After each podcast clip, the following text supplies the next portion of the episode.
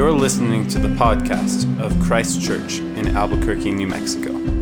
We hope these sermons help you to know God through Christ by deepening your belief in the gospel.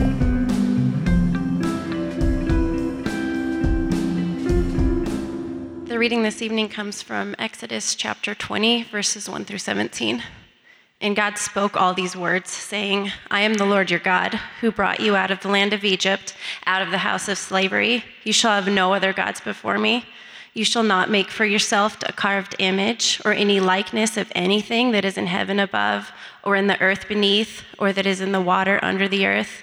You shall not bow down to them or serve them, for I, the Lord your God, am a jealous God, visiting the iniquities of the father on the children to the third and fourth generations of those who hate me, but showing steadfast love to thousands of those who love me and keep my commandments. You shall not take the name of the Lord your God in vain, for the God will not hold him guiltless who takes his name in vain. Remember the Sabbath day to keep it holy. Six days you shall labor and do all your work, but on the seventh day is the Sabbath to the Lord your God, and on it you shall not do any work, you or your son or your daughter or your male servant or your female servant or your livestock or the sojourner who is within your gates. For in six days the Lord made heaven and earth and the sea and all that is in within them, and rested on the seventh day. Therefore the Lord blessed the Sabbath day and made it holy. Honor your father and mother, that your days may be long in the land that the Lord your God has given you. You shall not murder. You shall not commit adultery. You shall not steal. You shall not bear false witness against your neighbor. You shall not covet your neighbor's house. You shall not covet your neighbor's wife, or his male servant, or his female servant, or his ox, or his donkey, or anything that is your neighbor's. This is the word of the Lord. Our Father, we are thankful for your word. We're thankful that you have interrupted our world and our lives with your kindness and even with your law. So now, O Spirit, we pray that you would lift our eyes to Jesus. Help us see him in your word. And we pray all these things in his name. Amen. You may be seated. It's good to see you all this evening. It's been a great weekend. My my folks are in from Dallas. We've been fiesta-ing. Uh, the weather's beginning to change. The Lord is great and greatly to be praised. Uh, this has been a good weekend. And since my parents are in town, I was reminded of this week, uh, preparing for them to be here, I was reminded of a summer vacation that we took in the early nineties. Uh, the summer before my fifth grade year, we were driving to spend a week in Destin, Florida. So we decided to uh, stop halfway for about a day and a half uh, trip in New Orleans. And on our second day there, we were going to have a, a nice, leisurely breakfast in the morning at Café du Mont. Uh, and then we were going to drive after breakfast to Destin for the rest of the day and have a great time. It was a drizzly morning. We we parked a few blocks away from the cafe, and we uh, made our way down to the cafe, had some beignets, some coffee, some orange juice, and then leisurely moseyed our way back down the street to our van, which was already packed and ready to hit the highway with, and we were maybe one hundred feet away from the van uh, when we saw on this drizzly morning the windshield wipers go up and down. And that's weird. Why would the windshield wipers be going up and down when we were not in the van? And uh, and then we saw someone in our van. Uh, and then uh, my dad started running toward the van. Actually, I've never really asked you what you planned to do there when you got there, uh, but uh, you, we can ask him later. But then this guy who is in our van whips out of the parallel parked spot and peels off down the road, and I am hot on my dad's heels. I don't know what I was planning on doing either. I was like a fourth grader or something. But he, my dad, in like helplessness, in anger, in frustration, and in loss, uh, is close enough to the van, slaps the side mirror of the van closed shut, and the guy just leaves us. My family, my mom and my dad, and my two sisters were just standing there on a drizzly New Orleans morning with nothing. And we had nothing to do. The, uh, the guy had obviously seen a, a packed minivan. He broke the passenger window and was a master at what he did and uh, took it. After spending a few more hours at the police department, we spent, we rented a Ford Taurus, bought several bags of clothes at Walmart and went to Destin to have our vacation, which was then cut short by two or three days by a tropical storm. It was an awesome trip. But most of us in this room have been victims of robbery. Either our houses have been broken into, our apartments, our cars. We live in a culture of theft. Many of us pay monthly for a, a home alarm service. We are paranoid to make sure that we hear our car beep or honk, like multiple times, uh, to make sure that no one breaks into our car or st- steals stuff. We have armed guards at banks. We have impossibly complex internet passwords and password managers. Uh, even some of us in this room have had our very identities stolen. At the same time, well, over the past few weeks, we have seen ourselves to be guilty in all of the law, in our hearts and in our desires. The eighth commandment is the one that doesn't maybe take a ton of reflection on in remembering times that we have not just stolen in our hearts, but we have actually very and really stolen with our hands.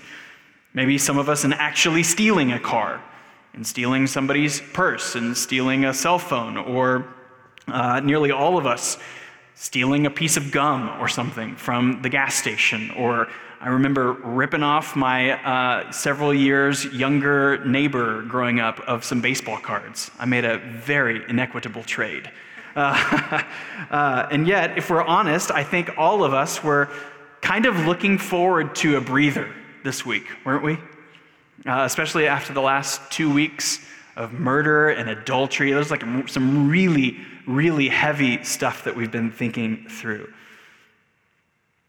And while many of us may realize our guilt with this commandment, our guilt, if we're perhaps not thinking too deeply about this, our guilt in the eighth commandment, that of stealing, is something that we primarily think of, most of us perhaps, not all of us, but most of us, as something in the past. Like stealing was a problem that I had when I was a kid, or I was guilty of when I was younger. Many, if not most of us, think that stealing is something that other people do. I read of a report this week where nearly ninety percent of evangelical Christians in America claim that they presently never break the eighth commandment. Well, as always, I think this commandment is going to dig a little deeper than we may have expected. So to see how that is and then what to do with that reality, let's think through this eighth commandment together in two halves, that of understanding the law and living the law. So understanding the law, understanding this eighth commandment, like the last two commandments, the eighth commandment is just two words in the original Hebrew. It's just no stealing. That's all it says. One commentator says that the Hebrew word for stealing is ganaf. It literally means to carry something away as if by stealth. So you are sneaking something away. To give a more technical definition, to steal is to appropriate, to make your own, to appropriate someone else's property unlawfully. Throughout the rest of the law, ganaf, and then the eighth commandment, as we see it here, gets expanded and then further explained to exactly what is prohibited, because here it's not very specific, is it?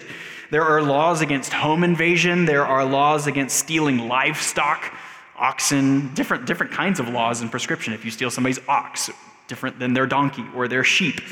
Uh, but also about letting your own livestock graze on other people's land.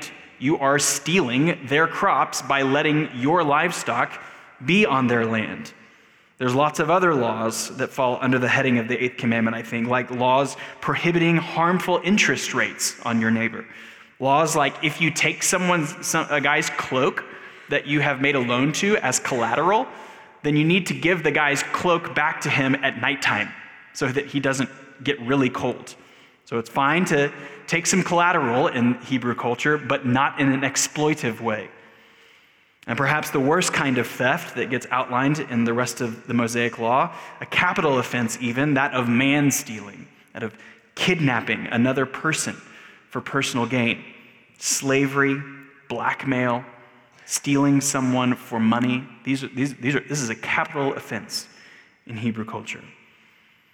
And while stealing another person is the most intensely personal form of theft, all stealing is indeed personal. There's a very real sense in which robbery is emotionally and personally destructive. It wasn't just a van and some bathing suits that got stolen from our family that day in the street in New Orleans. Like, the insurance replaced all that. We got a different automobile, and we got more swimsuits. Like, th- those were easily replaceable. It was more personal than that, though. If your house has ever been robbed, you know how personal that is, especially if you've, like, walked in on that robbery happening. It's almost as if our personal property is like an extension of ourselves, and to attack the property is to attack the person. We've been considering how the second half of these Ten Commandments are about loving neighbor. The first half are more specifically about loving God, but then in this second half, it is about how we love God by loving our neighbor. And breaking the eighth commandment is certainly a way to hate your neighbor intensely and personally. Now, one note here, the law and the rest of the Bible just assumes the reality of personal property and private ownership. We will later think through how we'll abuse and misuse this reality, but it can only be wrong for me to steal something of yours unless it actually and really belongs to you. Like, you own it, and then I take it.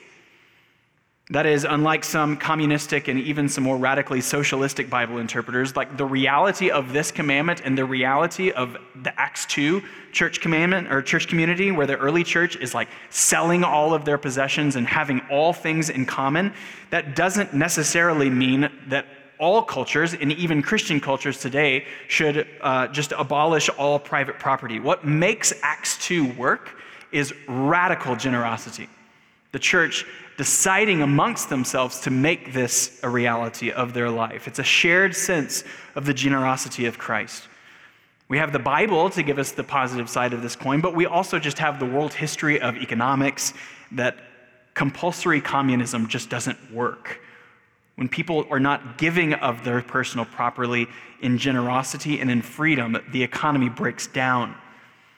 But before we start getting like all of our American flags out and waving them and like celebrating capitalism and down with Marx and all this stuff and yay America, let's hear from a, f- a couple of dead guys from five hundred years ago. Some non-Americans here. Martin Luther, he's looking around at the German economy in the early fifteen hundreds. This is five hundred years ago in a early, early capitalist economy. And he identifies some guys who are gentleman swindlers, he calls them, big operators. He says, far from being picklocks and sneak thieves, so they're not like going around in the, in the evenings and breaking into people's houses or like opening a safe or a vault, but they sit in office chairs and they are called great lords and honorable good citizens, and yet with a great show of legality, they rob and they steal. We don't have to reflect too deeply to understand how Luther would see many forms of modern American capitalism as exploitive theft.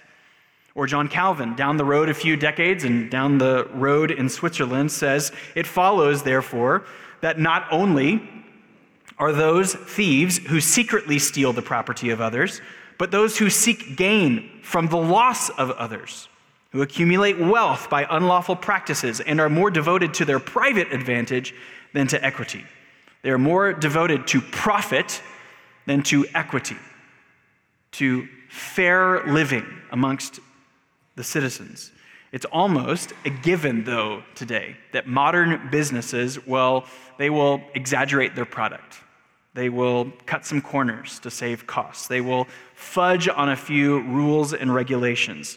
They will just generally take advantage of customers and their employees. And then, because that's a given, we celebrate these kinds of corporations as like being geniuses. They are just free market capitalistic geniuses. We praise their ingenuity as good salesmanship.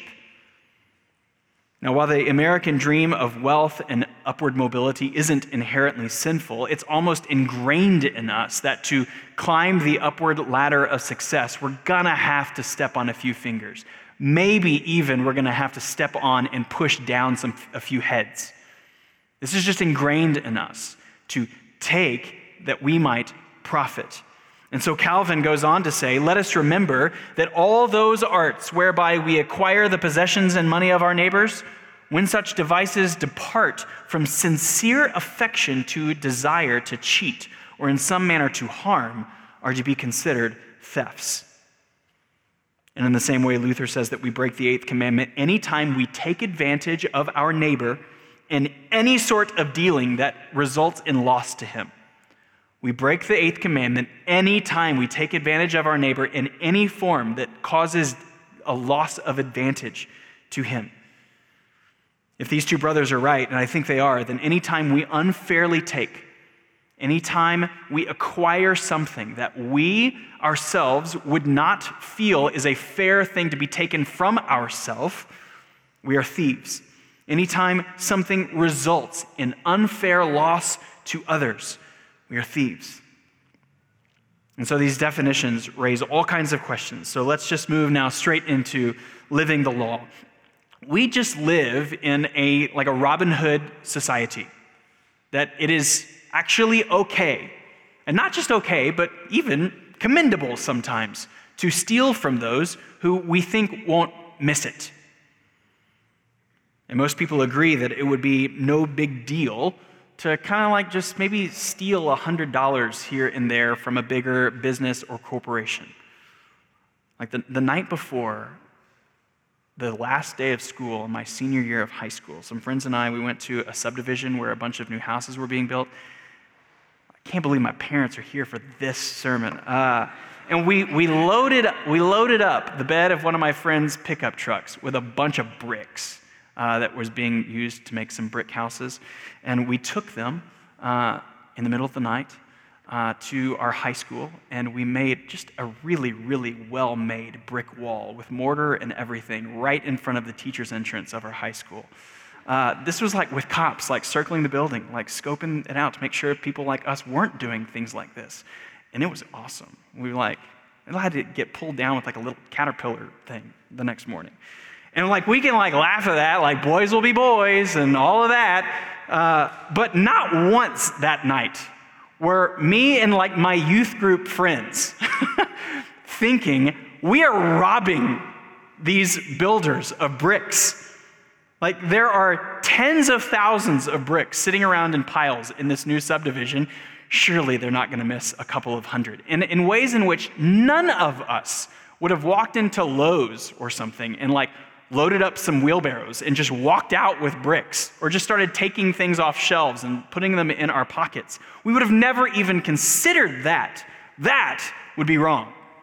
But somehow, like a prank or something, just a tiny, tiny little sliver of a fraction of the giant wealth of bricks that are around this new subdivision, nobody will notice.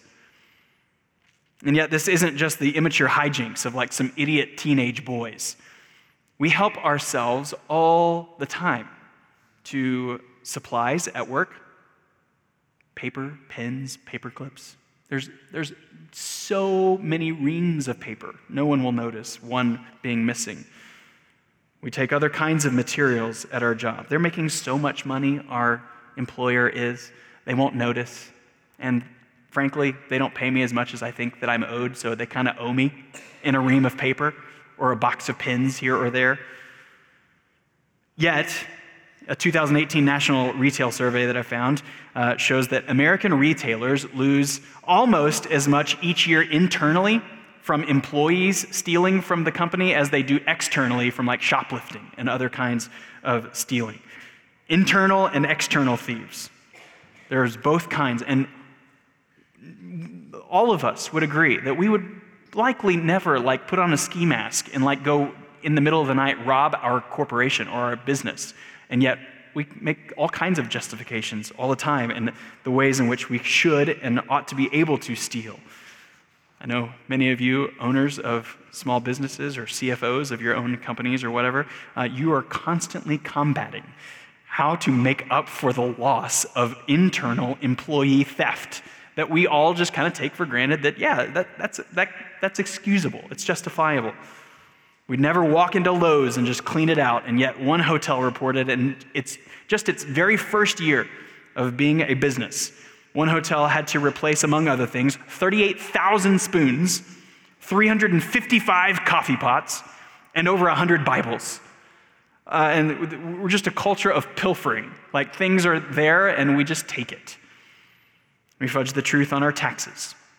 We illegally stream music and movies. We share usernames and passwords on Netflix and other streaming services. Euphemism for we steal from Netflix and Amazon and whatever else. We steal answers on tests that we haven't prepared for. We plagiarize papers and presentations. We take out loans that we don't intend to pay back, and on and on and on. Perhaps one area that we, before our confession of sin tonight, that we hadn't even considered to be that of theft is how we steal time. Our employer, most of us, if we work a five-day-a-week, forty-hour job, we work, our, our employer pays us for eight hours a day. And yet, if we're honest with ourselves, perhaps two or three hours of that day is devoted to Facebook or Twitter or YouTube or iPhone games. And so instead of paying us for five days of production, we're actually, uh, we've given them four. This is an inequitable trade of goods and services. They pay us for five, and yet we give them four. And Luther, if all of this is right, then Luther is right, where he says, if we look at mankind in all of its conditions, it is nothing but a vast, wide stable full of great thieves. If we just look around at the world, it is a vast, wide stable of thieves, and we are a room full of great thieves. And here's the thing. God hates it. Over and over and over again throughout Israel's history, the prophets would come and loudly and clearly denounce a culture of taking and of hoarding, of stealing from that which is not theirs. This is not honoring to the Lord and looks just like the nations surrounding them. This is not, they are not a set-apart royal priesthood at all whatsoever. They are thieves just like everyone else. Now, stealing and coveting, the, the eighth and the tenth commandments, they are certainly related. After all, you wouldn't steal something that you didn't look after and long for for yourself. But there's a sense in which stealing is behind all of the other commandments as well. Like, we take God's glory for ourselves, we steal God's glory, and thus we break the first commandment. We take, we rob God's name in a meaningless or unserious way, and we break the third commandment. We take each other's lives, and we take each other's wives, and we break the sixth and the seventh commandments. In fact, if it would be wise of us to observe that it is very, very difficult to break just one commandment in isolation. One level of lawlessness moves into another, and then it is just overlap in our lawlessness towards God, making compromises and justifying sin as we go. And so, out of love for creation, out of love for humanity, God intervenes and with very, very forceful clarity confronts us with a big old mirror and says, "You shall not steal. You are my people." Now, it's not as if uh, some Hebrew, when he dies and he approaches the pearly, gra- the pearly gates, he says, I, I didn't steal, so I should I should be allowed uh, to be in your presence. I, I didn't break any of these commandments. No, God is not saying you should not steal to be my people. Remember the very beginning of chapter twenty, where God says, I am the Lord your God who brought you out of the land of Egypt, out of the house of slavery. God has redeemed a people not because of what they have done, but because of nothing that they have done. Now, out of covenant love for him, out of love for the na- for their neighbors, out of love for one another, they're not to steal. Because as we've thought about with other commandments, it isn't just about what God is negatively prohibiting in this commandment. There's a flip side of the coin of the Eighth Commandment. What is the, what is the positive affirmation of the reality of the Eighth Commandment that God intends for his people to live into? They're certainly not to steal. But then what is the positive side of that? Well, we might say th- three things that we're going to spend the rest of our evening together and thinking through. Three things on what the positive side of the coin is. That of contentment, that of stewardship, and that of gen- generosity. So first of all, contentment. Every act of theft is an act of discontentment. I am not happy with what I have, so therefore I need to take more. Of course, this can happen with the impoverished, with those who find themselves in financial difficulty. God's wisdom, his, his providence, and his care for me, they sure do not seem like wisdom and care when I'm not even sure how I'm going to come up with enough to pay for the rent this month, or I don't have enough for groceries or for even diapers this month. How? What, what am I supposed to do, God? You've left me with no other option, perhaps. But as tempting as it may seem to cut a financial corner, as tempting as it may seem to fudge or exaggerate here or there, or even flat out steal or shoplift, to do so would be an exercise in faithlessness. Acting in faith in God's care will play out in your life to say, I'm not sure what to do, and I'm not sure where the rent money is going to come from, but I know that you do not desire me to sin, and I know that your promises are sure and are true. But this kind of discontentment is not just for those who are in the midst of financial difficulty. It is a universal human condition. The very rich will just as easily, perhaps even more likely, look to take advantage of and exploit the poor. Behind this heart, and not just like a Bernie Madoff, like Ponzi scheme kind of a guy, but behind this kind of heart is looking is a, is a heart of discontentment. It's a heart of, I do not have enough. Perhaps those of us who own small businesses and look to unfairly squeeze a few more dollars out of our employees or out of their benefits so that we'll have enough for the European vacation that I think that I'm owed. I deserve this because I'm an American.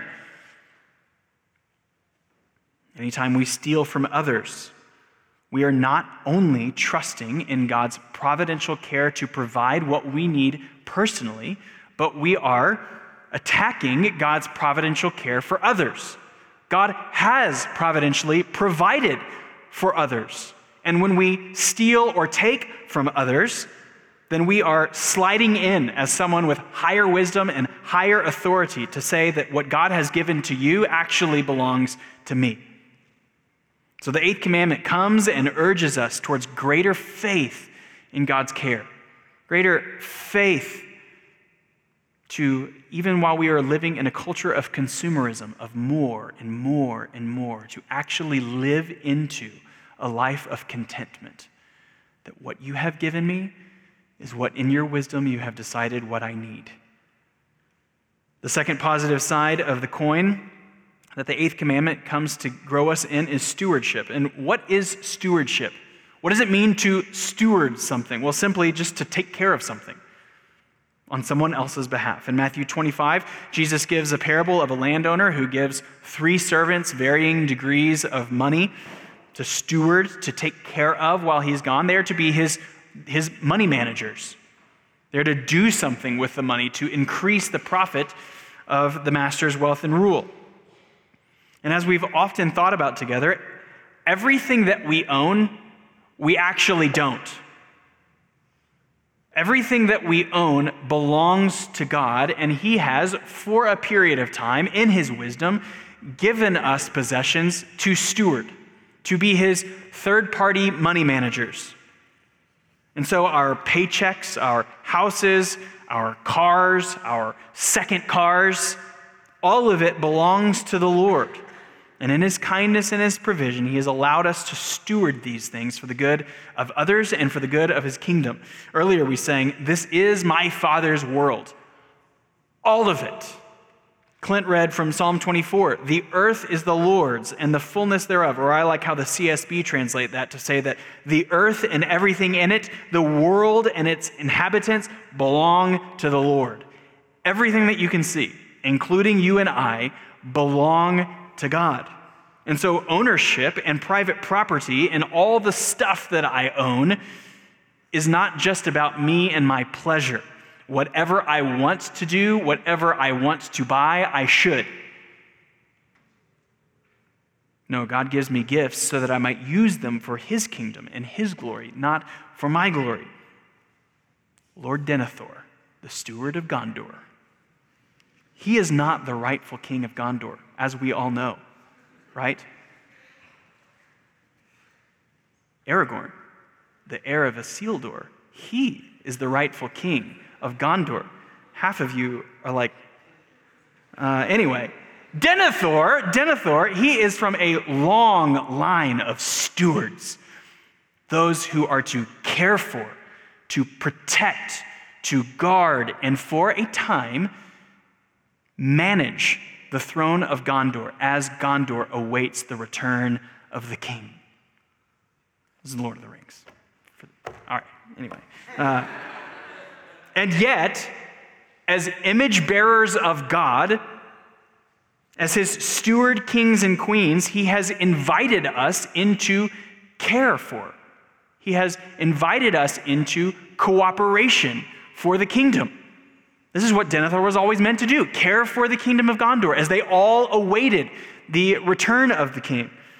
And what happens when we forget who we are, when we confuse our role as steward and we instead convince ourselves that we are actually the king sitting on the throne? What happens? Madness, greed, grasping after the throne in ways in which is damage, damaging to ourselves, damaging to our families, damaging to the entire kingdom.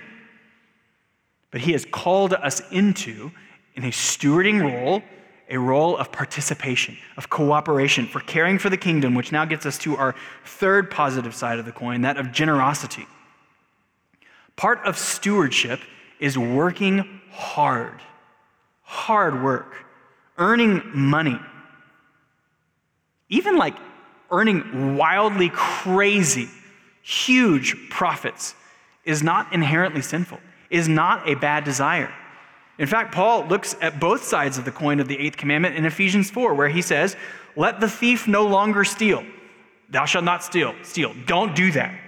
But rather, let him labor, doing honest work with his own hands, so that he may have something to share with anyone in need. In other words, in growing in love for God, in growing in love for our neighbor, we should not steal from others. But one overreaction against Western exploitation and greed is to say now that all capitalism is bad. The desire for profits is inherently corrupting.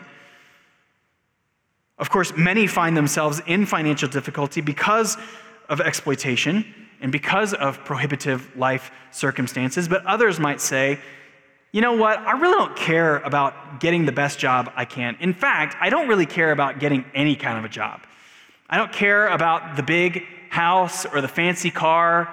I don't care about the so-called American dream. It's just a myth, and it doesn't create any kind of contentment or happiness. All I care about is contentment with Jesus. Amen, right? On the one hand, we can say yes and amen. Consumerism and more stuff does not provide contentment, and we ought to be providing or searching after greater and deeper contentment with Christ.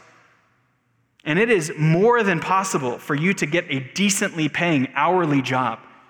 This is, this is the kind of honest work that Paul is commending in Ephesians four. It is good work. It is possible for you to live with your parents for the rest of your life. It is possible for you to do all of this kind of living and have a wonderful, growing knowledge of the Lord, have a deeply contented relationship with him. But being barely able to, each month, just eke out the bills. This puts you in a position where you will not be able to help others who find themselves in a legitimate need, not because of an internal motivation like you might have, but who find themselves in legitimate need because of external circumstances in their life. Like, even if you legitimately do not care one bit about the American dream, for the sake of your neighbor who doesn't necessarily, same as you, also not desire like a huge house or a fancy car, but would just like to be able to pay for rent in any kind of an apartment or house, or have any kind of a functioning vehicle. For the future sake of your parents, whom you are presently content to live with, but they themselves will eventually need care, which requires money. For the sake of the good of others, for your love of neighbor, go to school and study as hard as you can. Get the best grades possible. Get into the best schools. Find the best, most fulfilling, God-honoring job that you can find that pays you the most amount of money. Why? Because you're inherently selfish and sinful? No. Not just for greater influence in the direction of that company in which you want to keep getting promotions and stuff like that, but also because, as we said last year, as we together read the treasure principle, that God raises my level of income not to increase my standard of living, but to increase my standard of giving. Work hard. Keep, if time and passion allows for it, keep pursuing higher certifications, higher degrees. Keep getting promotions. Why? Because the harder you work, generally, the more money you earn. And the more money you earn, the more money you can give towards church planting. The more money you can give towards sending missionaries. The more money you can support adoptions with. The more money you can give towards nonprofits and to other charities. Our own church budget reflects these realities. That of our creating in our, just in our, maybe I, first or second year of being a church, we created our own ABBA fund, which is an interest-free loan towards adoptions. That of significant monthly investments toward local and international church planting efforts. How we support local ministries and nonprofits. All of these things in an effort to push back against the darkness of human sin. The darkness of grasping and taking and hoarding and pushing back, even with our resources, with the stewarded gospel of light. Just this last week, Luke Sowers and I were talking about and lamenting in light of some horrific news reports, maybe some of you saw earlier in the week. We were celebrating, though, the unbelievable work of the International Justice Mission. I J M, they exist to protect the poor, protect the exploited, with a horde of Christian lawyers who, alongside local law enforcement around the world, identify and then free slaves. In their existence, maybe a little bit over ten years old, I J M has freed forty-nine thousand slaves around the world. Go make a bunch of money and give it to I J M. Work hard. Push back against the darkness with every resource available to you. Jerry Bridges very helpfully says that there are three basic attitudes toward our possessions. The first says, what, what's yours is mine, I'll take it. And this is the attitude of the thief. This is the attitude that the eighth commandment is pushing back against and confronting. But then the second, perhaps what we think of as morally neutral, but perhaps the default mode of our heart, the second attitude says, what's mine is mine, and I'll keep it. But the third attitude, transformed by the gospel, transformed by the extraordinary generosity of God in the cross of Christ, says, what's mine is God's, and I'll share it. And so, when a need in our body becomes evident, we will care for one another. The first time that I really experienced this kind of generosity was the church that we helped plant in Austin nine years ago. It was maybe six months into that church, and uh, a gal and another G C spilled a cup of coffee into her laptop. And it was a, it was a, like a Mac. It was a nice Apple computer. It was toasted, completely fried. She was done. And my first selfish instinct was like, man, tough noogies. That stinks for you. Like, you should take better care of your stuff and not put coffee right next to your laptop. Luckily for her, and luckily for the good of our church, uh, another godlier leader was leading that G C and immediately sent an email out and said, hey, let's let's get her a new laptop. And not just like go get her like a Chromebook or something, you know, that's like one hundred fifty dollars or something. Let's put together every resource available in this group and get her a new Mac. The gal didn't even have to, for a second, consider ways in which she might subtly or overtly have to break the eighth commandment. The church just came in and filled a need. Might some of the folks in that group, might, might they have not been able to like max out their Roth I R A that month?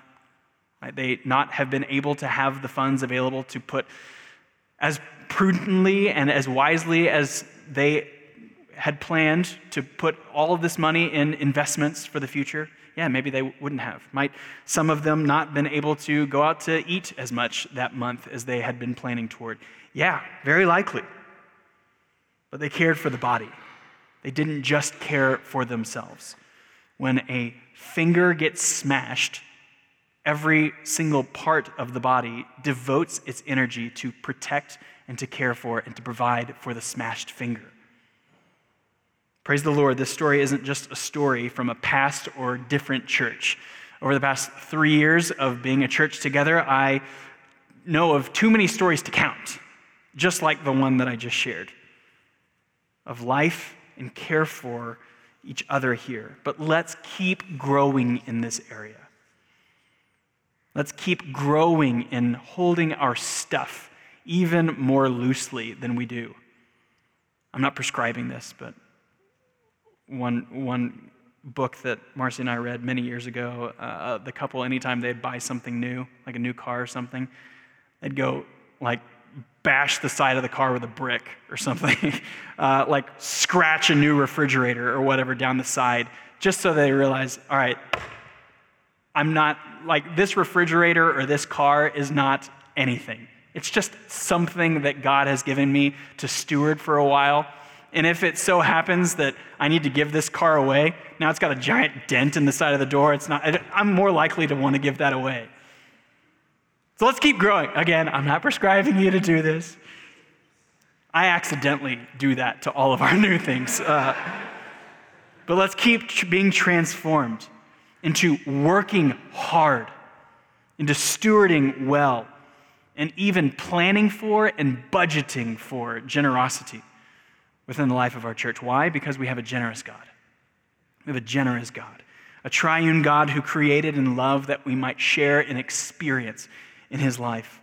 God the Father who revealed himself in grace, who could have hoarded the knowledge of himself to himself, but freely gave, even revealing his law for our good. God the Son who did not consider the place of glory as a thing to be held onto, grasped, hoarded, taken for himself, but made himself nothing, pouring himself out as a servant to live and die for his people. And who did he die amongst? Who were the men that he was lifted up between? Two thieves, two men who had stolen and taken, who had sought their own kingdoms without any care or concern for the kingdom of Christ. And yet Jesus, full of grace and hope, promised to the one who would turn, who would repent, who would trust in Jesus as the Christ. Jesus would say to him, today you will be with me in paradise. And then after Jesus' crucifixion and resurrection, God the Spirit comes and pours out lavishly in generosity his gifts. He makes his home with his people that we might be well-watered and that we might be abundantly producing trees, not just to hold on to all this fruit for ourselves, but that we might feed the nations through him. Do you know the generosity of this triune God? If not, we would, we would love to talk to you about who this God of the Bible is, what Jesus has accomplished on the cross. We'd love to talk about these things with you after the service. We'd love to, over the course of months or many years together as this body, to keep growing into the knowledge the love and the reality of the generosity of God. And I pray that tonight we might be more and more becoming a people that doesn't just not steal. It's a great ideal to shoot for, but it is the bare minimum. That that way we might become more and more a people who gives of our possessions and gives of our very lives. Let's pray that that would be true. Oh God, we thank you for your overwhelming generosity, that you have given of yourself that we might receive. We have nothing to offer in our hearts, in our lives, but you, despite that being true, have filled us. We pray that you would transform us into a people, your church, into a society that is unlike the nations surrounding us, that you would make us into the very city of God, you dwelling amongst your people. You would make us more and more that and not the city of man that works hard for the good of others. Help us to live into this reality of working hard for the good of others that shares and pours out because what you have done for us. Keep watering us. Holy Spirit, transform us and use us in your wisdom. In Jesus' name, we confidently pray all of this. Amen. We hope you have been encouraged to deeper life in Christ through the preaching of this sermon. For more information about Christ Church, visit w w w dot christ church a b q dot com.